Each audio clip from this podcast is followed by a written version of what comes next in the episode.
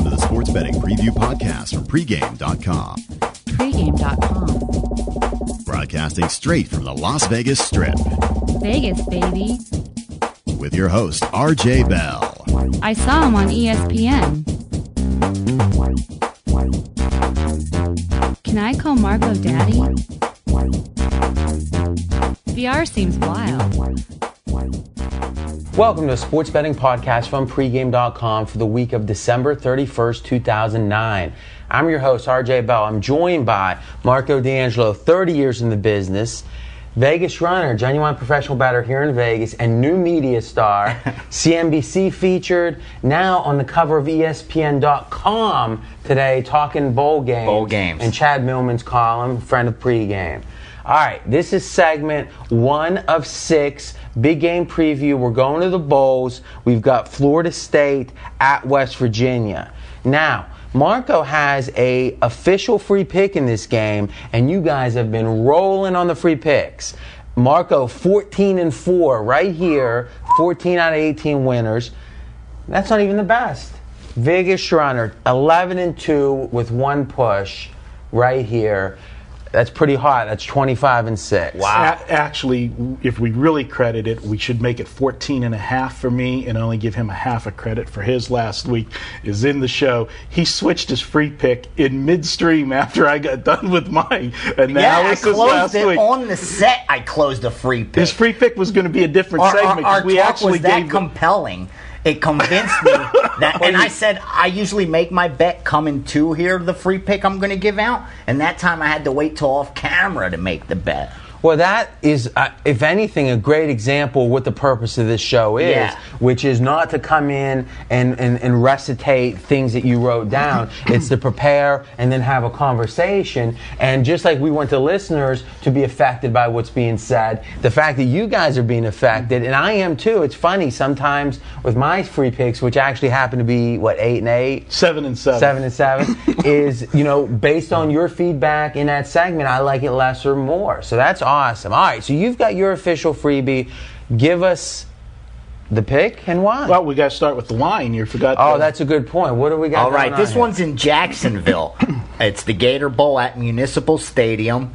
West Virginia opened two, minus two, with a total 61.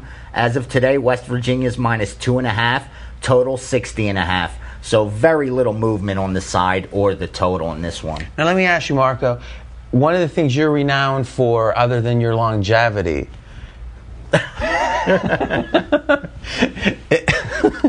is that you're, you you spent 46 years in Pittsburgh, and though you've been in Vegas now about two years coming Yep, up, It'll be two years, January eighth. we're gonna have to do a nice celebration for that. Should be we should really tear it down. you Correct, taking me out to dinner? Yeah, yeah, buffet or something. I don't want to no a la carte, but but you're you're you're plugged into Pittsburgh. I mean, it's just the Steelers, the Pirates, whatever. Do you consider WVU for those who aren't from the area very close in that that area back there to be a place you're plugged into? It would be the the next level. Yeah, it's not as tight as Pittsburgh, but it would be the next level. They're in the Big East, and you know, Now, follow the Big Duquesne, East. Duquesne on college basketball is that? Do you consider? Duquesne is above West Virginia for me. Yes. Okay, so when you quote your stats on your Pittsburgh results, It's does that strictly- include Duquesne? Yes, it includes Duquesne. And what's those stats right now? Because we're ending the 2009 year. Yeah. What, what were your numbers? 49 and 22 in 2009 involving Pittsburgh-based teams. That's every pick you put out. Every pick I put out, overs, unders, anything. If it's a Pittsburgh team in And the that's game, almost 70% against the number. All right, stuff. Give us one. All right. First off, the thing that jumps out in this game is Florida State absolutely, beyond question, does not belong in this bowl game. They're only in this bowl game for one reason. It's Bobby Bo- Bowden's swan song. They knew they'd sell out the stadium. Everybody's going to come for his final game. And it's part of the reason last night uh, we're taping on Wednesday. Last night was the Wisconsin, Miami, of Florida game. We always talk about bowl games and motivation and distractions. Miami of Florida was pissed that they were not in the Gator Bowl. They beat Florida State. They should have been in there, and this was only politics because of Bobby Bowden. I had a nice play on Wisconsin, easy winner last night. Florida State, they can't stop the run. That's West Virginia's bread and butter. Uh, the running back for West Virginia, Devine, was a little bit banged up late in the season. With three weeks off, he's going to be 100%. I like West Virginia. This line's a joke. They should win this game 7 to 10 points over Florida State. You're looking at a line of two and a half for a six and sixteen. I'm so surprised at you. This is this had honestly this game had you written all over it. I, I would have sat here right now. I would have sworn you would have been on Florida State. Now, why is that? Because how in the world is West Virginia only a two two and a half point favorite? All right, so you bring up an interesting point. Eh? over a six and six Florida State team whose starting quarterback's out, whose coach is gone, who shouldn't even be in this game, as Marco just said. Well, they should be and West Virginia's should be- nine and three, and Florida State's three and nine against the spread. No one in their right mind has bet this team or will bet this team, and yet they're not even getting a field goal against a nine and three West Virginia team who's won three of their last four. Only loss was by three on the road right, at Cincinnati, Let me jump in. undefeated. Let me jump in here a second. This looks square. Now he's a, now he's a media side. star. He doesn't even let the host. Uh, now, when I say we don't want to do it I'm, behind I'm the done. scenes, No, with- no, no, no behind the scenes. One's enough. One's enough. All right. He makes a great point, which is w- one of your classic things or, or handicapping approaches is when a line looks too good to be true, it is, and that means that that's where the book wants you to play, so you want to go the other way. I am not always. I don't always understand when you go that way or when you actually take the value. Explain to us why, in this case, you're taking the perceived value. the public is going to buy into the send them out a winner scenario. And they're only 120 miles from home. the, the stand's going to be first of all west virginia doesn't travel well to bowl games to start with No, no, let, let's drill down a second. So, short answer is you're saying because of the public perception, with Florida State being marquee in general and it being Bowden's last game, that this line makes sense to you. It doesn't make sense from a pure handicap, but it makes sense from a public perception. Public perception. So then you like to take the value. i'm taking the value here And the time you like to f- seemingly fade the value or go against the obvious play is when there's not a good reason for the line to be what it is. Absolutely. So if you can explain the bad line, you like to take advantage of it. If you can't explain the bad line, you like to go with the bad line because you think that's where the book there's wants you. hope for you yet you That, know that that's a great distinction. Yeah. Now we actually talked on today in sports betting, which is a daily podcast that Dan Beebe and Mike Hook do. You guys guessed each. Uh, you guessed on Thursday. You guessed on Sunday. I guessed on Monday. It's a daily 20-minute show. We were talking on Monday about your approach VR of a true line. I listened to the show. and a fair line. Yeah, yeah, yeah. So really, uh, for those who are new out there, a true line is this is the handicap. This should split the results 50-50. Okay? A fair line is this should split the action 50-50. So you're saying this you, you, that your fair line to split the action would be about two and a half, and thus you're taking the value. But in your mind, the true line would be five, six, seven. absolutely and when you think about west virginia a couple points Number 16 BCS. Florida State's five, six, and But- six. If they lose this game, they won't even be at 500. We got one minute to wrap, guys. The Big East doesn't get the the ink that they deserve. They they look at this as a weak conference. That's one. West Virginia in the games they've won, they've won them close, so they're not impressive. They don't blow people out.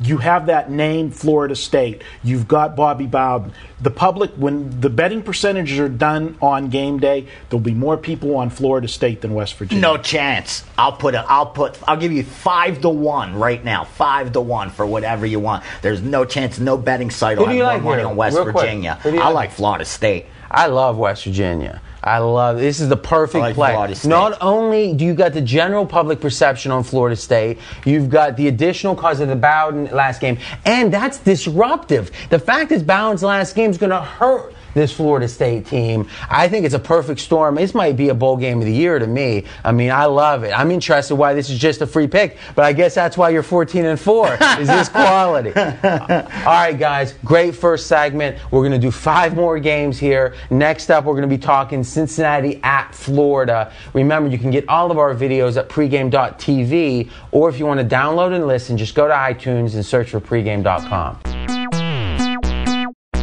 This is segment two of six, big game preview, Cincinnati, Florida. Vegas Runner, you are a line move expert. Tell us about the line in this game. Okay, Florida. Oh, this one's at the New Orleans Superdome. It's the Sugar Bowl. Florida opened a ten and a half point favorite with a total of fifty five and a half. Florida's now up to twelve and a half, and the total's fifty seven. Okay, so there's three reasons a line can move early. We usually talk about two, but there's a third. One is the wise guys really like it because they're doing most of the betting early. Number two is they're positioning them, themselves for a buyback later. But number three is some external event, like an injury or like a coaching change in bowl games, can affect the true handicap on the game. When you look at this line move, what do you see the cause being? Um, I think I don't think it's the wise guys getting ahead of the market because I think the the public's going to come in balanced in this game. I think the books are going to get balanced action because you're looking at an undefeated Cincinnati team getting almost two touchdowns. I don't think they're going to get as one sided with Florida money as, as people think. All right, so if you don't think it's it's getting ahead of the public move, is it a true position or is it the Cincinnati coach? I know that with Florida, with the whole uh, machinations or back and forth with Urban Meyer, the line really didn't move. It moved about a half a point up, Yeah. and then that's about it. So most of this move came before all that. And is it about the Cincinnati coach leaving or is it about a true position? I, I, I think it's a true position. I, I think it's the wise guys back in the Florida side. I think they showing all season they took the Florida side a, a lot. So I think they really believe that even the odds makers don't give Florida as much credit at the betting window as they should. And I mean, for the season, they're six and six against the spread, so the odds makers did pretty good considering they're a twelve and one team straight up. this kind of analysis of breaking down the line moves is what you do at pregame blogs, where you actually break down. You're doing daily for basketball Every day for. NBA and college ball. How, your football is like sixty something. What, yeah, and over the last two months, the football is seventy five percent, and for the season, it's at seventy percent for the whole season. and you gave it all away for, For free, yeah. Now remember, if you hear people talk 70% long term, it's just a blatant lie. The goal is 55 to 57% based upon volume. If you're high volume, 55, low volume, 57. But when you do hit 57, you can go on streaks that are 70% over the short term, which is pretty amazing. Okay, Marco, what jumps out at you about this game as a handicapper? Now, actually, VR, you've got your free pick on Yes, this I do. All right. Uh, to me, it's no no question. Uh, the situation with Kelly leaving for Notre Dame, um, it- this is bad for this team. This is a team that's a, an undefeated team that is, you know, on the brink of, you know, history for the program. Exactly. I mean, and he abandoned ship. And what I hate about these coaches, they all do it the whole time through the last two weeks of the season when all the speculation was going on. He's given, you know, lip service. I'm not taking it. I'm not, you know, I'm not interested. I'm Yeah, not, you yeah, know, I'm not in the here. conversation. And in the minute that they fire um, Weis, you know, a couple days later, you know, he, he takes the job. All right. So, which which that's kind of water cooler talk radio crap. But the fact of the matter is, there's team dissension right here. Absolutely. Is is there's players speaking out saying, "Why aren't you with it?" So it doesn't seem like a smooth transition. Yeah, especially since coming in, this team had a lot to prove because they're undefeated, you know, and they have an argument to say, should we be even be playing in a bigger bowl game than we're Well, playing? that And by up- beating Florida straight up, they'd have a, a, a legitimate argument because only Alabama was able to Now, do it. Now, one of the things Marco talks about a lot is disappointments affect teams negatively. That when you have your ultimate disappointment in a season, the next game's always the worst game. When I look at this team, it ended up that they would have played in the national championship game if Texas would have lost uh, on that end, you know, that close end at the uh, end of that game against Nebraska.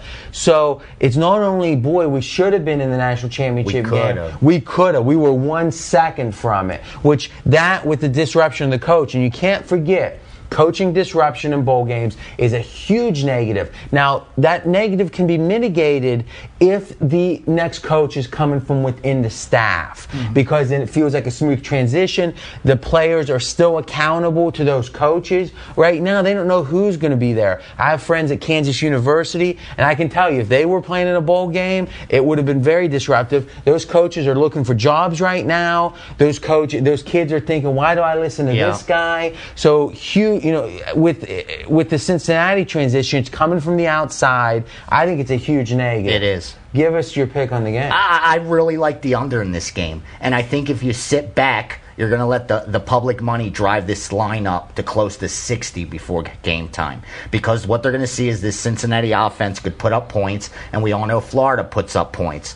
But I think in this game, it's going to get done with defense. And surprisingly, that's what Florida's done it with. They're third in points allowed in all of college football. So this team has only allowed one team to score more than 20 points on them. That was Alabama, who beat them in the SEC championship game. Other than that, no one's been able to score. Cincinnati, on the flip side, they've won by scoring.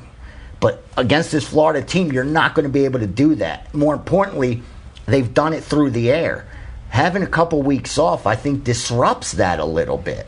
Your, your offense when you're used to just getting it done, you know. Did Cincinnati in play air. in that very? La- they they did They play. played Pitt, and they had Yeah, that, that very monster, last come, weekend. that Yeah. monster comeback Because one from of the 21 things down. we were reading in Chad Millman's column that the odds makers look at is how long since the last break, game, right. Because it affects the offense more. So, so that that's not ideal that Cincinnati played in the last game. Now, here's my que- uh, in the last week of the season. Here's my question: The old adage is defense is about effort, offense not so much. If a team isn't trying as hard, they're usually going to get beat on the defensive side. The Cincinnati, we've, we've already decided there's going to be questionable uh, motivation here, coaching disruption, could have been a national championship game.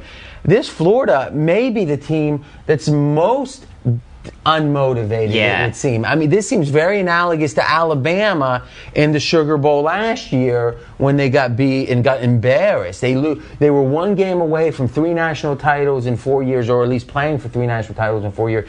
Tebow stayed for that. They had one goal in mind. That's it. Is this Yeah. team really motivated? And if not, doesn't it affect them on defense? I think they're de- motivated defensively because they allowed Alabama to score 32 on them. That's, that's a, uh, uh, one of the angles that I was looking at too. Will the defense be motivated to stop anybody? And I think on the Florida side they will because they allowed that many points up to Alabama. They have a reason to show up. I would agree with you 100% that this was going to be a flat spot for Florida until last weekend when Urban Meyer announced that he had health problems and that he was going to The leave of absence. the leave of absence.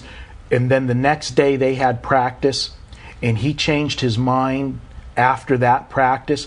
This team is a close knit team. His bond between him and Tebow, if you remember back to the end of the season, whenever they were doing the Florida State, the last home game, and he did his press conference that week. Urban Meyer actually cried in his press conference, thinking about Tebow leaving, you know, and the player that he had this team's close knit. They want to win this game for him, and that bring that eliminates that right, motivation. That's going to be very interesting because you're you make a good point, and it's really like two extreme cases where on one hand, hugely disappointing result in the prior Mm-hmm. game, demotivated. On the other hand, we've got this Urban Meyer thing, which which I think him coming back probably does motivate them, or at least come making it just to leave. So. I, I'm going to be very interested to see where the motivation is. Me too. I can't wait to watch this uh, game. because it, it's really two. It's it's two real intense factors pulling against each other here. I, official free pick on the under. We talked about it. You've won 11 and lost two, and tied and pushed one recently right here. So your official free picks are pretty serious. Now, Marco, you already gave yours. You gave yours. I'm giving mine in the sixth segment, so you guys got a little bit to wait. N- next up is going to be segment three, in which we talk Mississippi, Oklahoma State. For the best deals from trusted sportsbooks, visit pregameaction.com. This is segment three of six, big game preview. We're in the bowls, Oklahoma State, Mississippi. As usual, let's get the line movement from Vegas. All right, this one's at Cowboy Stadium, the Cotton Bowl. This one opened Mississippi as a three and a half point favorite with a total of 50 and a half. As of today, Mississippi's minus three, and the total has not moved. So a little money has come in on the dog to get it down to that key number of three. But I don't think they booked very much because uh, only CRIS opened it up three and a half, and everybody else went to three immediately. Okay, so Marco, we don't have an official free pig in this game. A little later, we're going to be giving a $10 coupon away um, to use at pregame.com. So, but we do give three official free picks in the six games that we preview, but otherwise, we give a lot of strong leans and, and tidbits, gambling tidbits that you can take away and, and use in your arsenal, both for that given game and theories to use in all games. So, as you look at this game, what jumps out at you? Well, in this game for a New Year's Day bowl game, we've got two. All right, so we're January 2nd. Oh, I'm sorry, Cotton Bowl. I'm so used to it being on New New, Year's New Day, Year's yeah, Day. yeah. Sorry, still big bowl game, Cotton Bowl.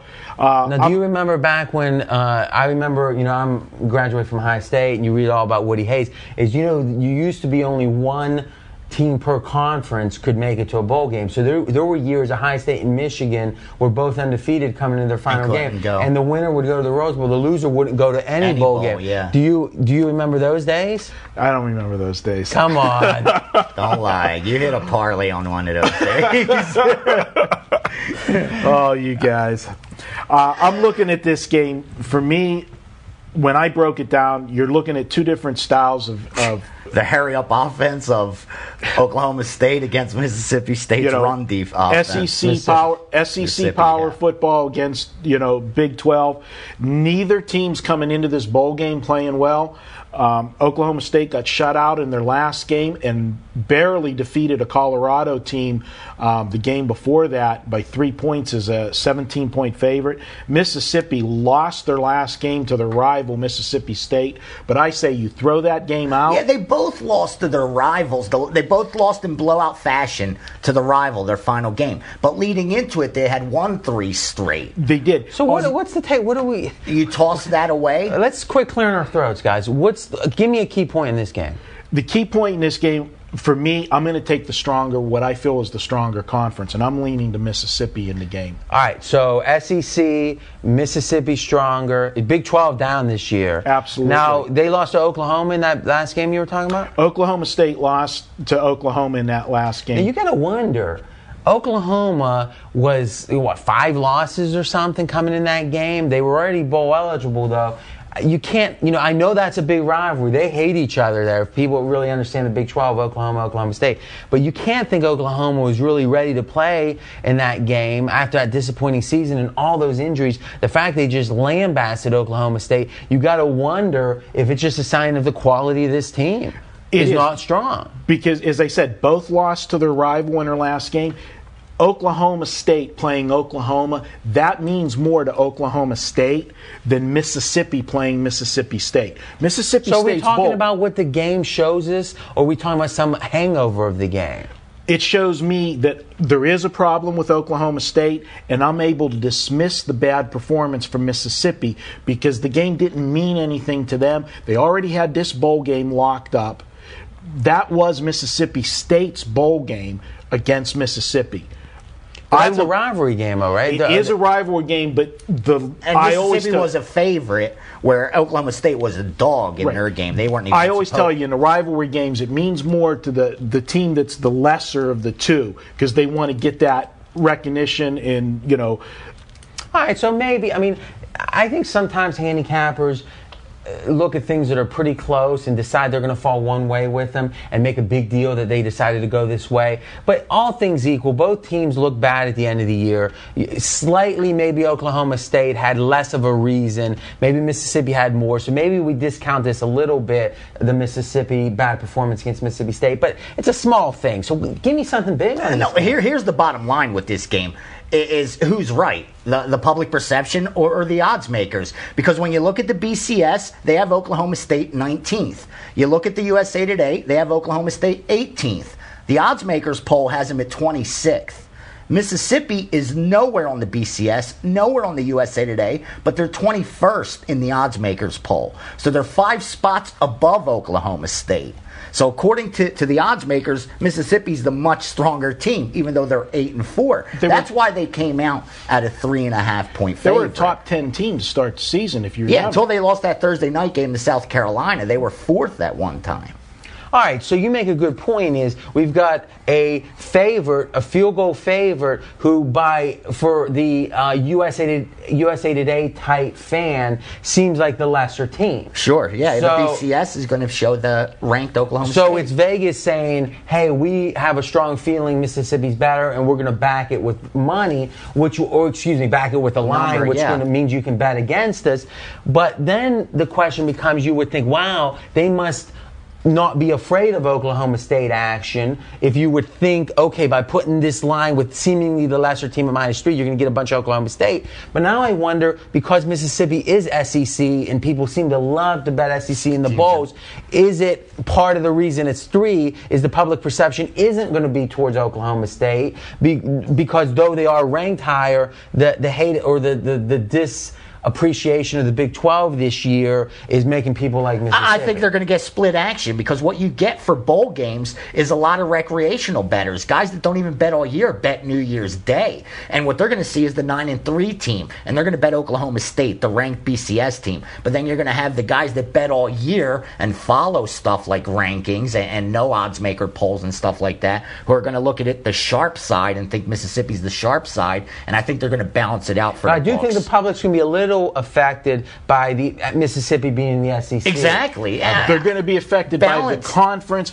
but Mississippi is not one of the household names of the SEC. So, and let's not forget too that this line's even more disparity there because this is the Cotton Bowl. The Cotton Bowl definitely favors the Big 12 team. I mean, this has always Yeah, been the big, yeah, their- their backyard. So, you know, so Vegas is really making a. I personally, when I saw the line, I wouldn't have thought any different if they'd have brought this game out at Pick'em.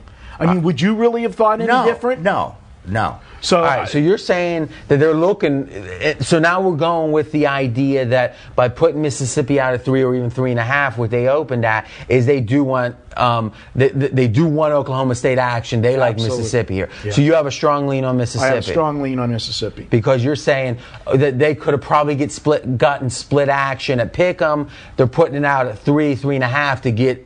I, I totally agree there. My biggest, sur- I was more surprised on why the total is only fifty when both these teams score over thirty points. So do you have a lean? That was the surprise. I, I lean Mississippi. I think at three or less, I, I think that's the right side. I think. And they what about the game. move, which only half a point, but it's a key move from three and a half to three with the early action? I, I think they just fig- they knew it wasn't going to go higher. The Mississippi line was not it going to go it above was one three. of those situations where you're just where getting a good number. The guys that did like the dog were going to take the three and a half. exactly able to Which get is the good what Vegas number. want, Vegas wanted. The dog they Because remember, wise guys, uh, and you're right. I'm sorry to interrupt. We're a little tight on time. Wise guys are not this big group all meeting in a room No, deciding what to do. no. There's all kind of different ones. The ones that did like Oklahoma State took the three and a half. Exactly. All right. Good. eh, No, you know, it was an interesting theoretical conversation there, and, and I would agree with you that they, they do seem to want Oklahoma State action, which makes me lean towards Mississippi. All right, good stuff. Next up is going to be segment four of six. We're moving to the NFL, the Eagles and the Cowboys. This is segment four of six, big game preview, Dallas Cowboys, Philadelphia Eagles for the NFC East title. Vegas Runner, tell us about the line. All right, not much movement at all. Dallas opened up as a three-point home favorite with a total of 48 and a half all across the board. As of today, Dallas is still three all across the board, but the totals dropped down to 47. So definite some money on the under, which I would assume is, is true steam based on the fact more over money should come in by the betting public. All right, so let's think about that. Is no weather at Dallas. So usually when you see under action, it's a sign that it's true action because the wise guys know the public tends to bet over, so they'd be inclined to bet under late. The only time they're going to bet it early is when they think it's too good to pass up and they want to beat other wise guys to the number. So we can say some true steam on the. Definitely, especially with the way these two teams score, you, you could expect, especially, and it's a Sunday night primetime game. They moved it to primetime, didn't they? This one or no? This is the Sunday night flex game. Yep. okay. All right, so when you look at this game as a handicapper, what jumps out at you? Uh, wait, I got back up. It's not the Sunday night. The flex Cincinnati game. game's the Cincinnati, flex Cincinnati game. game's the Sunday night flex game. They moved Uh, this to four, the late game though, the later. four. One thing about the total, you look at the first game in this meeting. I saw this total when it come out, and they're basing this total on recent scores of Uh-huh. the teams right now. You go back when they played earlier in the season, they only scored 36 Yeah, twenty to sixteen. It's a huge adjustment on a total, and I think that's why you're getting the wise guys jumping in. The So they saw definitely- the inflation and said it's too good to pass up. Now, when the wise guys do bet against the way the public is expected to bet early, you can oftentimes late, late on game day get the same number the wise guys played early because the public bets it right back up to where it was. Yeah, and public money f- outweighs wise guy money when it comes to NFL, so the books will adjust based on that over money. I mean, you could do quite well if all you did was look at the early move and have someone as good as VR interpret it for you, which you do for free at pregame.com, and then say, I'm only going to play the games that the line gets back to where the original wise guys bet it, only on games with legitimate true steam, as you Right, call it. right. And again, you're not going to get a lot of those. You're probably going to get a couple a week, though. And then, really, in truth, you're playing the same games as the wise guys at the same, Same number, number. as the wise guys, and that means win. All right, so any lanes here? Uh, bottom line here is this has been uh, one of them series where it doesn't matter where the game's played. Uh, I mean, uh, last year both home teams won. The year before both road teams won. So it's one of them series instead that's been dictated by the dog getting the money. So it's been closely contested games. No, no. The fact that there's a couple years when they only play twice a year, in which seemingly the home field's not important, uh, th- that's not enough of a, a sample to really say that, right? This is No, still, no, especially with Dallas with a new field, stadium now with Dallas. which you think is an advantage. Yeah, for Dallas. Yeah, I think so. I All think right, so. So where's the leans at here? Uh, My leans to Dallas. I, I really do like Dallas here. Um, I don't think they're getting enough respect. I mean, obviously, what you can think you the line the should be line? three and a no, no. I don't think you could move the line uh, higher than three. But I just think that you're not. Well, this is the kind of game where you're not going to get line value. The line is where Which it means- is. and this is something it, we comes talk- down to, I think, a handicap. That, well, I mean, what a handicap is is assess what the line's supposed to be. Well, I don't. I mean, uh, fundamental. You got to look at uh, uh, approach this differently. You're not going to get any way you, you look at this. Any any lines maker you talk to is going to make Dallas three. Is that the true line, or you make the distinction between a fair line and true line? Fair line splits the action. True line splits. The I result. myself think Dallas is one point better than the Eagles. All right, so you're you're saying there's some value on the Cowboys. Yeah, here. I, I do. I I think there is. Marco. The line to me is where it is, should be. Yeah. First one. It, this, these are two teams. It's pick the winner. It was three in Philly. It's three here. It's the, the complete That's what I'm reversal. saying. Yeah, but it's not pick the winner. It's who's the better team. You're getting three points with Philly. You're getting three points. That's with Philly. key. But with the with the home, I'm saying basically teams are even. The teams are even. That's Yeah, what I'm saying. okay. It, it's they're, they're even up, and you're you're asking to pick the winner, getting the three points for the home field.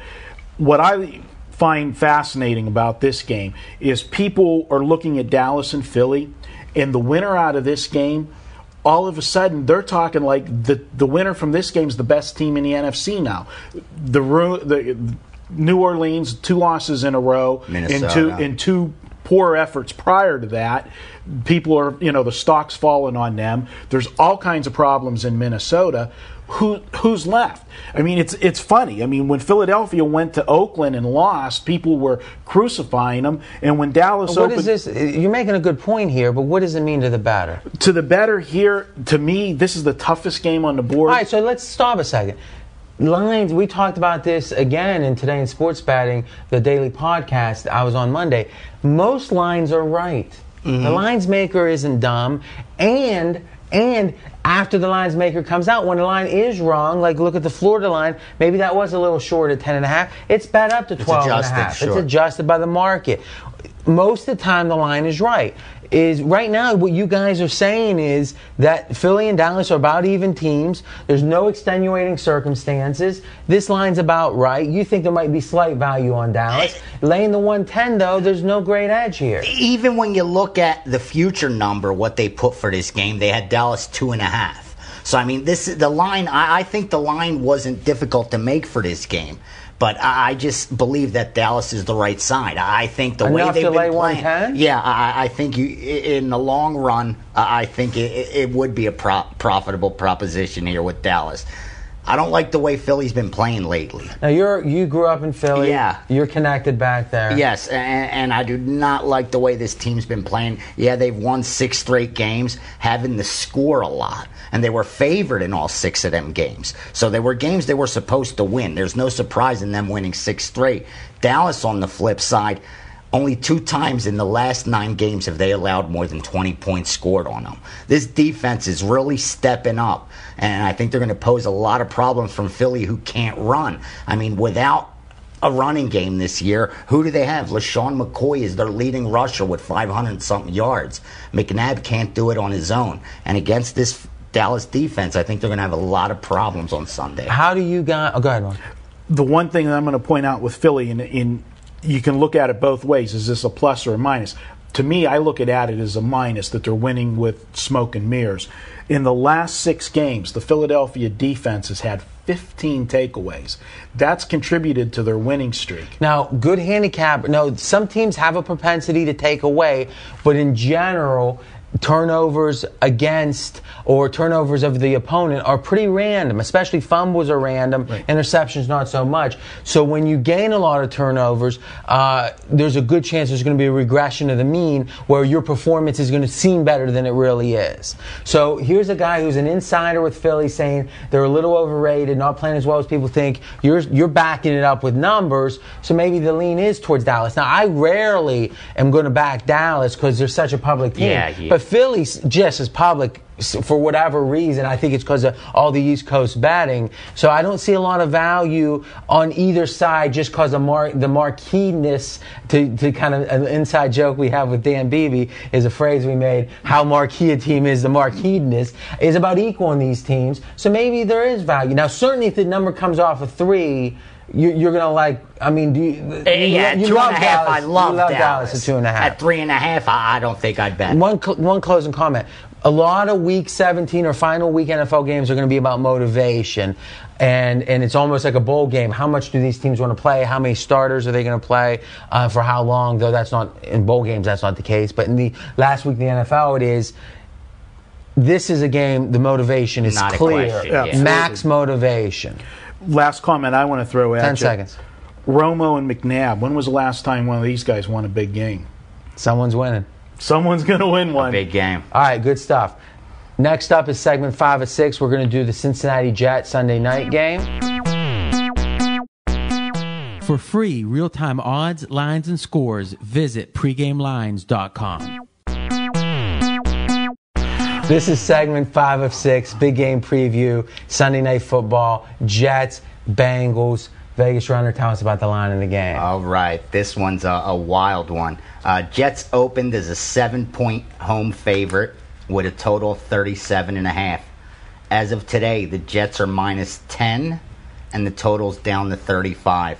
So definite wise guy money on the Jets. Now let's ask, let's let's think about this a second because we talked about it in an earlier segment, uh, specifically in the Florida Cincinnati. There's three reasons the line moves: true position, they really like it. They're setting themselves up for a buyback because they think they know the way the public's going to bet, or information, injuries, player rotation. So. Do we have a sense did this line move on bets or did it move on air? This one moved on bets because it moved again late. That was the key. It, it moved right when it opened. It went from seven to eight, then eight to nine, and that's where it settled. But then they came back Monday night and hit it again at minus nine. That went up to nine and a half. Uh, then the 10. So, I mean, it, it got hit at different intervals. It wasn't like the sports book trying to head, stay ahead of the wise guys. It was the wise guys staying ahead of the market in this case. And that's like inside stuff that, that's very valuable. Now, I look at this week 17 stuff almost like the preseason. Yeah. Is you got to try to interpret, and, and really preseason is a very beatable time, is who, who's going to be motivated. We talked about this on uh, Today in Sports Betting again that I did on Monday, is if the team is bad, okay, and, and that's not pertinent here, but let's apply it to all the NFL games this week. The question is, which way is the momentum going? I look at the Browns and I'm thinking this team's going to play. This team's going to play in week 17. They got some momentum. Now, other teams have no momentum, or other teams, like specifically the Dolphins, went from having a good chance of the playoffs of completely, and this follows your theory, the game after their biggest disappointment when their season goal is uh, is is extinguished, I guess, is is the worst game for Yeah. a team. I'm sorry, go ahead. Yeah, actually, they're still mathematically alive, believe it or not, the Dolphins. Well, I mean, you know, I, I don't, I, I don't think an eight and eight team is going to make the playoffs. So, oh, I mean, maybe so, but I mean, I think in their head they they, they left it on the table. So now that segues into Marco. And usually, I just ask what you think of this game. I'm going to ask you a specific question. Where's the motivation at here? Well, obviously, the motivation's all for the Jets. The Jets have to win. The Jets win, and they're in. That's the simplest of the playoff scenarios. Well, The- Baltimore wins they're in too. Baltimore is well, yeah, Yeah, Right. Jets and Baltimore control their own. They destiny. control their own destiny. The problem with, and we talked about this at length in VR in my uh, video we do each week this week in Vegas about the you know the last week of NFL handicapping. So you might want to check that out for a little more in depth. Right, you can get all of our videos at pregame.tv. This week in Vegas, they do each week. It's become very popular. But additionally, you, you've been doing one or two extra free pick videos, just you and the camera. Just me and the camera, this mug here, and uh, you know, you know, we're 14 and four here on the show on inside the line. so you're 14 and 4. 14 and 4 with my plays. Inside the line, which I don't duplicate the plays, 9 and 2 run with those. So all and you're hot with your late stuff. Um, well, thanks for the promo. Uh, Five and zero this week, and uh, six and one in football, and on a twenty-two and nine uh, run overall last thirteen days. All right, so motivationally, it's clear the Jets want to win. Here's what I question. Unless I'm mistaken, in fact, I know I'm not mistaken, Cincinnati, New England, the third and fourth seed are up for grabs this week.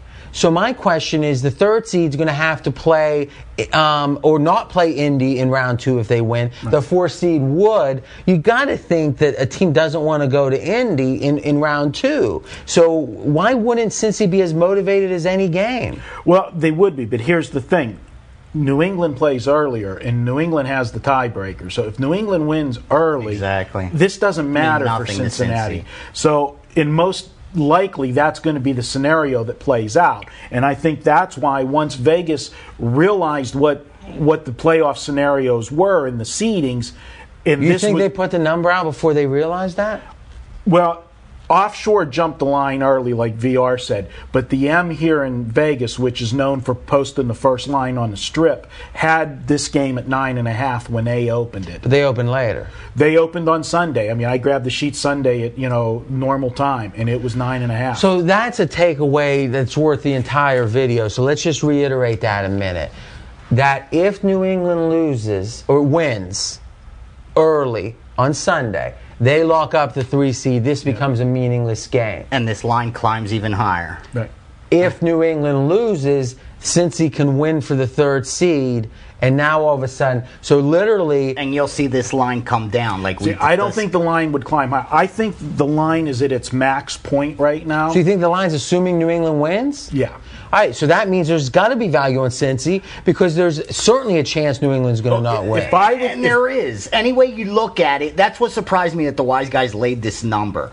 Uh, I mean, uh, according to the LVSC's odds makers poll, on a neutral field, Cincinnati's four points better than the Jets. So this game should be about a pick 'em at, at the most. And and we talk about this a lot, and, and I'm sorry to No, no, no. interrupt, is the must you only have an advantage if you know something the public doesn't know. And everyone knows the Jets have to win. And that's why it's climbed. the, the USA Today bettors are walking to the window and betting on the must-win team. I think there's almost always value going against the must-win team Absolutely. I actually made the statement, and there was a lot of conversation in the forums this week about because last week a lot of the teams that were in must wins did roll last week.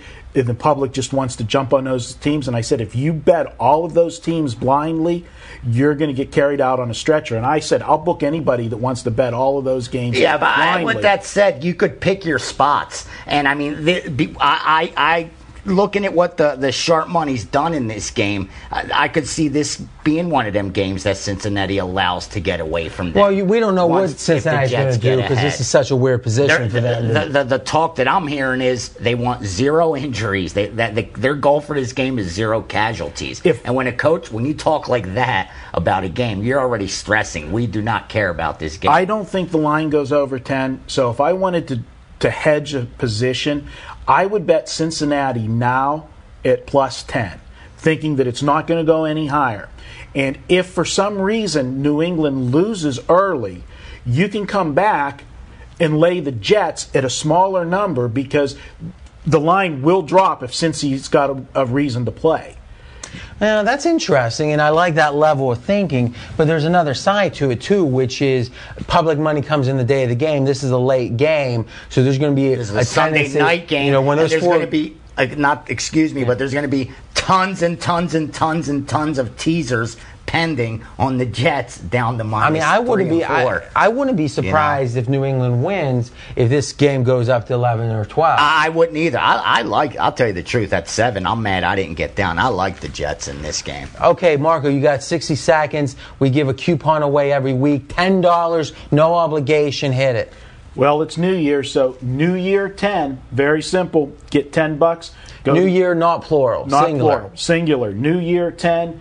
Go to the shopping cart, pick whatever you want, and you apply that coupon. You get $10 It's at pregamepros.com. You get any pick you want, $10 off. At the shopping cart, you put in the coupon. And if the pick is $10 or less, you get it free, no obligation. Absolutely. All right, now I'm going to do a quick um, uh, forum post on the idea of a correlated parlay about what we just talked about with New England and Cincy. So check that out at pregameforums.com.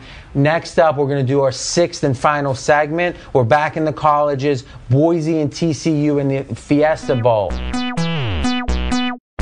This is segment six of six, big game preview. Boise State, TCU in the Fiesta Bowl. Tell us about the line in this game. Uh, very interesting. This is one where the books and the odds makers had a difference of opinion. Um, the odds maker actually sent out four. TCU as a four point favorite. When the books received this number, they looked and laughed and said, No way are we hanging up four with TCU. And they went as high as six, and some went as high as opening them up at seven. Um, as of today, TCU's minus seven and a half, and the total opened at 56. It's down to 54 and a half. All right, so let's talk about this real quick. Odds makers are, you know, there's, I, I think there would be maybe a, a fairy tale, might be the right word, where they think that there's these, you know, geniuses in Vegas who yeah. somehow are coming up with numbers, and the, the, the sports books, almost like a Walmart location, takes the, the wheeze and say, oh, 199, okay, 199 it is and that somehow these odds makers put this number out and the books just follow. What ends up happening most of the time is there's a tweak involved with their own opinion. Heck, sometimes these offshore books are putting up numbers before Yeah. the odds makers in Vegas even put a number out. But you're saying this is an extreme case where they said, we're going to go from your number and go up a whole field goal, which is humongous, Yeah. and go up to a key number in some spots. Yeah. Great. I mean, clearly a sign of a disrespect for the odds makers Absolutely. And a disagreement between you know where the seemingly the odds makers weren't taking into account the public and the sports books are saying we got a great feel for the public here and they're going to be betting TCU which the fact it's moved past seven is a sign they were right They were and the odds makers were wrong. Yeah, exactly. As a cat. Now, this is my free pick in this game, and uh, we give three official free picks as we keep talking about. I'm actually seven and seven. You two combined they're 25 and six. So remember, let, listen to what these two say a little bit more. I'm just a little more um, elegant, maybe. And We should have parlayed ours every week. See there you go. all right. So tell us about this game. Well, I did notice one thing. Was this by design that you kept your free pick into 2010 so you could finish I'm, 2009? undefe- I'm undefeated right now eh, this year. yeah, and so you finished 2009 50%, so you didn't go below the. the Yeah, but I want to beat the juice. But go ahead, give, give us give us some info. Well, this game here, really, I think of all the teams, TCU is the one team that deserved the shot if there was going to Yeah. be one of these teams play for the national championship. This team's for You say real. one of these teams. well, if The Texas would if Texas would not have got that Yeah, last field goal, Understood. The consensus is it would have been Cincinnati. I it's feel not. Well, there's no consensus. The BCS came out. That game didn't affect TC. The Texas game didn't affect anyone else's numbers. Except or- Cincy, right? They would have went. Cincy Yeah, would have went. Cincy would have went is Uh-huh. what I'm saying. So we know who would have went. It would have been Cincy. to me, as a handicapper, I think this TCU team is better than Cincinnati. Fair enough. And I like, you know, I, I came close to making this my free pick as well. I, I, You I- like TCU. I, I like the TCU side here. Uh, they've got a great defense. You know, what gets lost in the shuffle is because they score 40, 50 Yeah. points a game, the defense gets lost. This team, they allow they've 12 only points a allowed game. one team to score 21 over 21 points this year, and that was Utah. That's the only game all year. And they've played a tough schedule. Out of conference, they traveled to Virginia. Now, Virginia wasn't a great team, but that was an ACC team early in the year. They traveled to Clemson, and then they All played right, all right. So we got a good road. we got a good team here, no doubt about it. I've heard insiders here in town and general you know media guys thinking TCU may be as good as any team in the country. But the question is, on a neutral, they're laying over a touchdown to a Boise team, which beat, not, didn't even play a great game, and had the most impressive win of these two teams, beating Oregon at home and beating them fairly handedly in that game. So to me, the question is, isn't is TCU good or not? The question is, are they a t- over a touchdown better than this Boise Yeah, team? because they met last year. That's the good thing. We do have something to compare it to. A- And a lot of times it doesn't happen in college where you do get the same teams back. We have the same starting quarterback. So it's, it's, it's a, a lot of the same situation as we had last year. Last year, though, TCU was only a three and a half point favorite in the game and they only won by one. But when I dug into the box scores, they totally destroyed Boise State. I mean, it was 28 first downs to 15.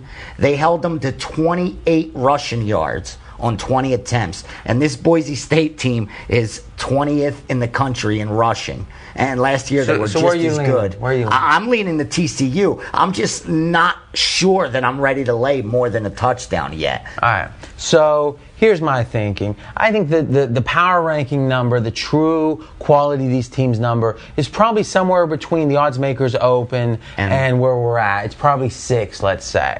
Now, getting seven and a half when you should be getting six is worth a play, just barely. Okay, fine. But I think there's an X factor here that makes my free pick Boise and it's a double-edged X factor. One of the things Marco talks about a lot, and I'm sure we'll be hearing it uh, for when we do the BCS game next week, is the underdog has to hear for five weeks or whatever that they're the inferior team. Now, this is a marquee bowl matchup. And the fact is, Boise not only is the underdog, but they're over a touchdown underdog, an undefeated Boise team. You know they feel slighted here. Slighted, The- and this is the only team that's beat them in the last two years. So the only loss they have good point. on their Revenge. ledger in two years is against TCU. So ultimate revenge on a national stage. Their motivation is mad. It's as good as they were going to get. Mm-hmm. All right, they now on the TCU side. You've got a team that really could have been in the national championship game. And even if not, they can't be excited about playing this same Boise State team that No, they've already beaten. beaten. So I think you may, amazingly, with TCU, have a BCS level game in which their motivation is not 100%. you might have just swayed me towards that Boise side. So you're getting a premium value uh, because again, the Vegas came out at four. You're getting seven and a half, and maybe more come to game time. I would wait on this one. You've got a motivated team against maybe an un, a, a, not a fully motivated team. Uh, one Boise- minute for anyone to possibly Ah, make no, a case a against. Boise QB who last season was a freshman in this game. So now he's coming back with, with another year under his belt and getting over a touchdown. I'm going over. I'm going to stay undefeated in 2010, baby. It's hard to argue with a guy when he uses Marcoisms for his defense. Now, That- is there a that- that's a good, no. That is a good point about the Boise. Uh, I will give you that about. Oh, hey, producer Brandon, make sure we snip that out and we can use it as a sound drop anytime. yeah, but Yeah, make sure because you say that I was. He was quoting me. Even if TCU blows Boise out, it's not going to raise their standing in anyone's eyes. Eh, it's hard to believe they're not a little down. It's hard to believe they're not a little down about. Yeah, they have to be. All right, good stuff, guys. Now Um, just to wrap up, you know, we're wrapping up all six episodes here. If you haven't seen all of them, you can go to pregame.tv. If you're listening on iTunes, though, there's a, vi- a special video, which its new name is, where's that name at? Behind the- Behind the the scenes at pregame.com. Uh, we're actually going to tack it on the end of this audio podcast. So listen through the theme song at the end, and then you're going to actually hear a special 10 minute Marco D'Angelo story that you will never forget. And if you're watching on video, just go to pregame.tv and it's called Behind the Scenes. Otherwise, that's another great show this week. We did six games. You guys did a couple extra games at pregame.tv. Really good stuff. We're going to be back next week. We're going to be talking NFL playoffs and the BCS championship game. We'll be back. Talk to you then.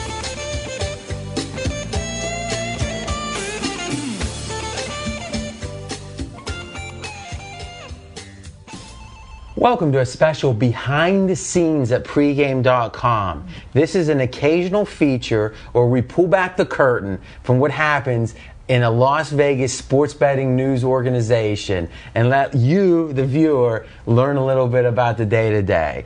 Now, this is the first time we've ever done this. By the way, I'm joined by my longtime co host, Vegas Runner, who is becoming a star. I thought I was a star, is CNBC and just today featured on the ESPN.com homepage with some bowl insights. And Marco D'Angelo, who happens to be, well, 30 years in the business, and the feature today is behind the scenes. now, just a little, just a little background is last week was Christmas, and I went back home to Ohio. Some of you might hear a little accent here, and uh, spent some time with my family. So the guys a- actually had to uh, host without me shows went great, but it was interesting because our producer Brandon, who's off camera, they thought they'd get a little cute. And what they did was, and I won't get into it too much, but they took a picture of my face, which, um, you know, we won't make any judgments there.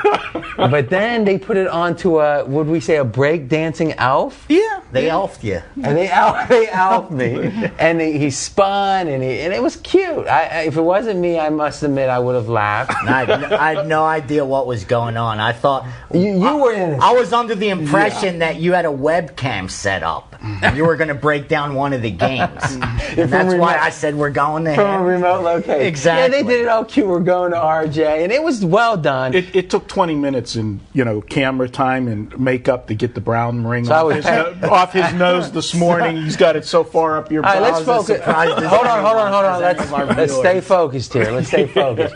so I give him credit, and it got a ton of views. And I won't tell the actual. Actually, what was the game? It was. It on? was the uh, Southern Cal Boston College So last. if anyone week. wants to go back and find it at pregame.tv, have fun with it. But now you can't, as the boss, this is a lesson out there for you who are wanting to lead. You can't let those below you ever think they're in control. You got to let them think they have power, but not the ultimate power. So now comes the pain for Marco. is we ha- there has to be some remuneration and some uh, revenge, maybe is the best way to say it. But since you were innocent, buddy, you won't be involved. in I, I didn't even know we were doing this. So this is this coming. seriously, this is a surprise. I'm, I'm You excited got to see yours what this coming. is about. I just want you to sit back. So I have a story that I've held back about Marco ever since I knew him. Somehow, I don't know if you were drunk, but you actually told me this. I, Marco doesn't self-edit, and that's a great quality because he doesn't know what he should keep to himself. Now, what I was thinking was I could tell this story and it would be hilarious, but I think we should make and force compel Marco to tell this story. And then what we'll do is comment upon it. And there's actually a moral at the end of this. It's not only hilarious, but there's a moral. All right, Marco. And now, please, we'll, I'll just start this tape over. You got to tell all the details. well, you know, okay, uh, I, I was about eight. I think I was. You were eight years old. eight, eight years old when we had So it. this was when Were 1940. you chub? Were you, a, Yeah, right. were you a chubby eight? Yeah, no, actually, and that's like a- part of the That's story. another. That's another story. That's no, that's part of the that's part of the story. You're I was uh, skinny I, eight? I was skinny eight, and I was, and I was lightning quick. Believe it or not, lightning quick. Well, that, that And like a in- 38 inch vertical leap at the He had combine? professional kickball aspirations. but you know, being okay. So my neighbor, and my best friend, his dad is. Are you reading from notes? No, well, these are my notes for the show. But uh, Look into the camera. look into the camera. Well, you know, you know, I've probably got a little red tin here. But uh, my friend, uh, he his mom and dad had a little mom and pop grocery store, and uh, so we had the bright idea in the neighborhood we were going to start our own little neighborhood store, and uh, Like an annex. a little, you know. It was actually, you know, now you have 7 Elevens and stop and goes and things like that. Well, we had the convenience store before there was a convenience store. So I was always, you know, ahead of the game. This is outside of Pittsburgh. This is outside of Pittsburgh, and uh, we did it in. Uh, we actually had the store set up in an elaborate doghouse. we had this giant doghouse that we didn't have a dog, so we set the we set the shop up in there, and we were up the street, and one of the uh, neighbor ladies was, you know, going to make a purchase. She wanted a pack of juicy fruit. now, how long had you been in operation at this point? This was the first day. So this is day one. This dog is got- Grand opening. grand, the grand opening.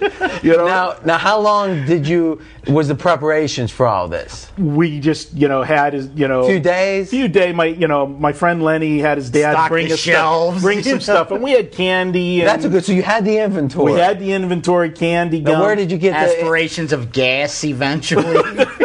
no we didn't do that What did now? Where did you get the inventory? You just went down to the store and bought. Well, it. his dad owned a store they had a mom and pop store Oh, so did you have to buy retail, or were you getting it wholesale? oh we got it wholesale of So you were getting it wholesale. so you had a supplier set up. Yeah. I, I, he wasn't afraid of the competition from the doghouse. no he, he- he wasn't afraid of the doghouse All right. So go ahead. So you open up. we open up and the neighbor lady um, her name was mrs stitt she wanted a pack of juicy fruit gum and well marco was off and running No, hold said- on. So that wasn't in on the shelves at that point. stop. Well, it, it- it was in the shelves, but we we did home delivery. I mean, we were this was this was our, we were at her house, so I'm So running. how, how Oh, did so you, you just went go- door to door Did you go to door to door? Say, does anyone want anything? yeah, yeah. I mean, we're eight years old. What? Come on, All right, and so Mrs. Stitch, Uh, Mrs. Stitch. Says, yeah, I'll take a pack of I'll juice take a fruit. pack of juicy fruit.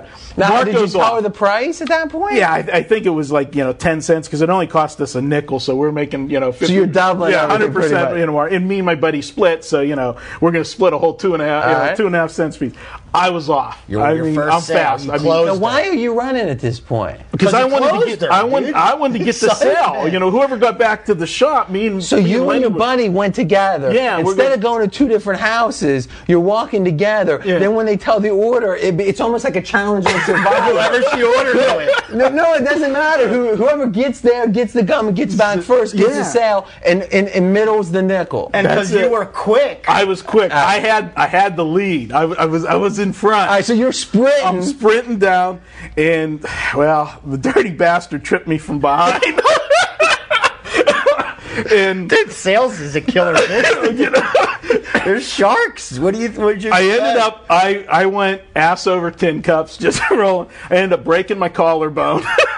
so over that pack of juicy fruit gum, I spent the rest of that summer with one of those like halo harnesses. I had one. I broke my shoulder. You can't get a cast, and you wear it like that. Yeah, so yeah. the rest of the summer, you know, my buddies, you know, they're swimming and everything else, and I'm you can't even get I can't, wet. I Yeah, can't yeah, get wet, yeah. you know, over the pack of gum. So yeah, that was that was my eight year old story. You know, I my know. first entrepreneur. Now, the minute I heard this years ago, I knew that I need no. I had my sales manager because if you think about it, any man that will break his collarbone or a boy that at eight years old, his instinct said, "I'll break my collarbone and spend all summer in a harness over a nickel." Who did she buy the pack of gum from? Did he? See, that's what did you're he missing. Sell it? Is they both instead of them splitting up. You know, Marco's gotten smarter since.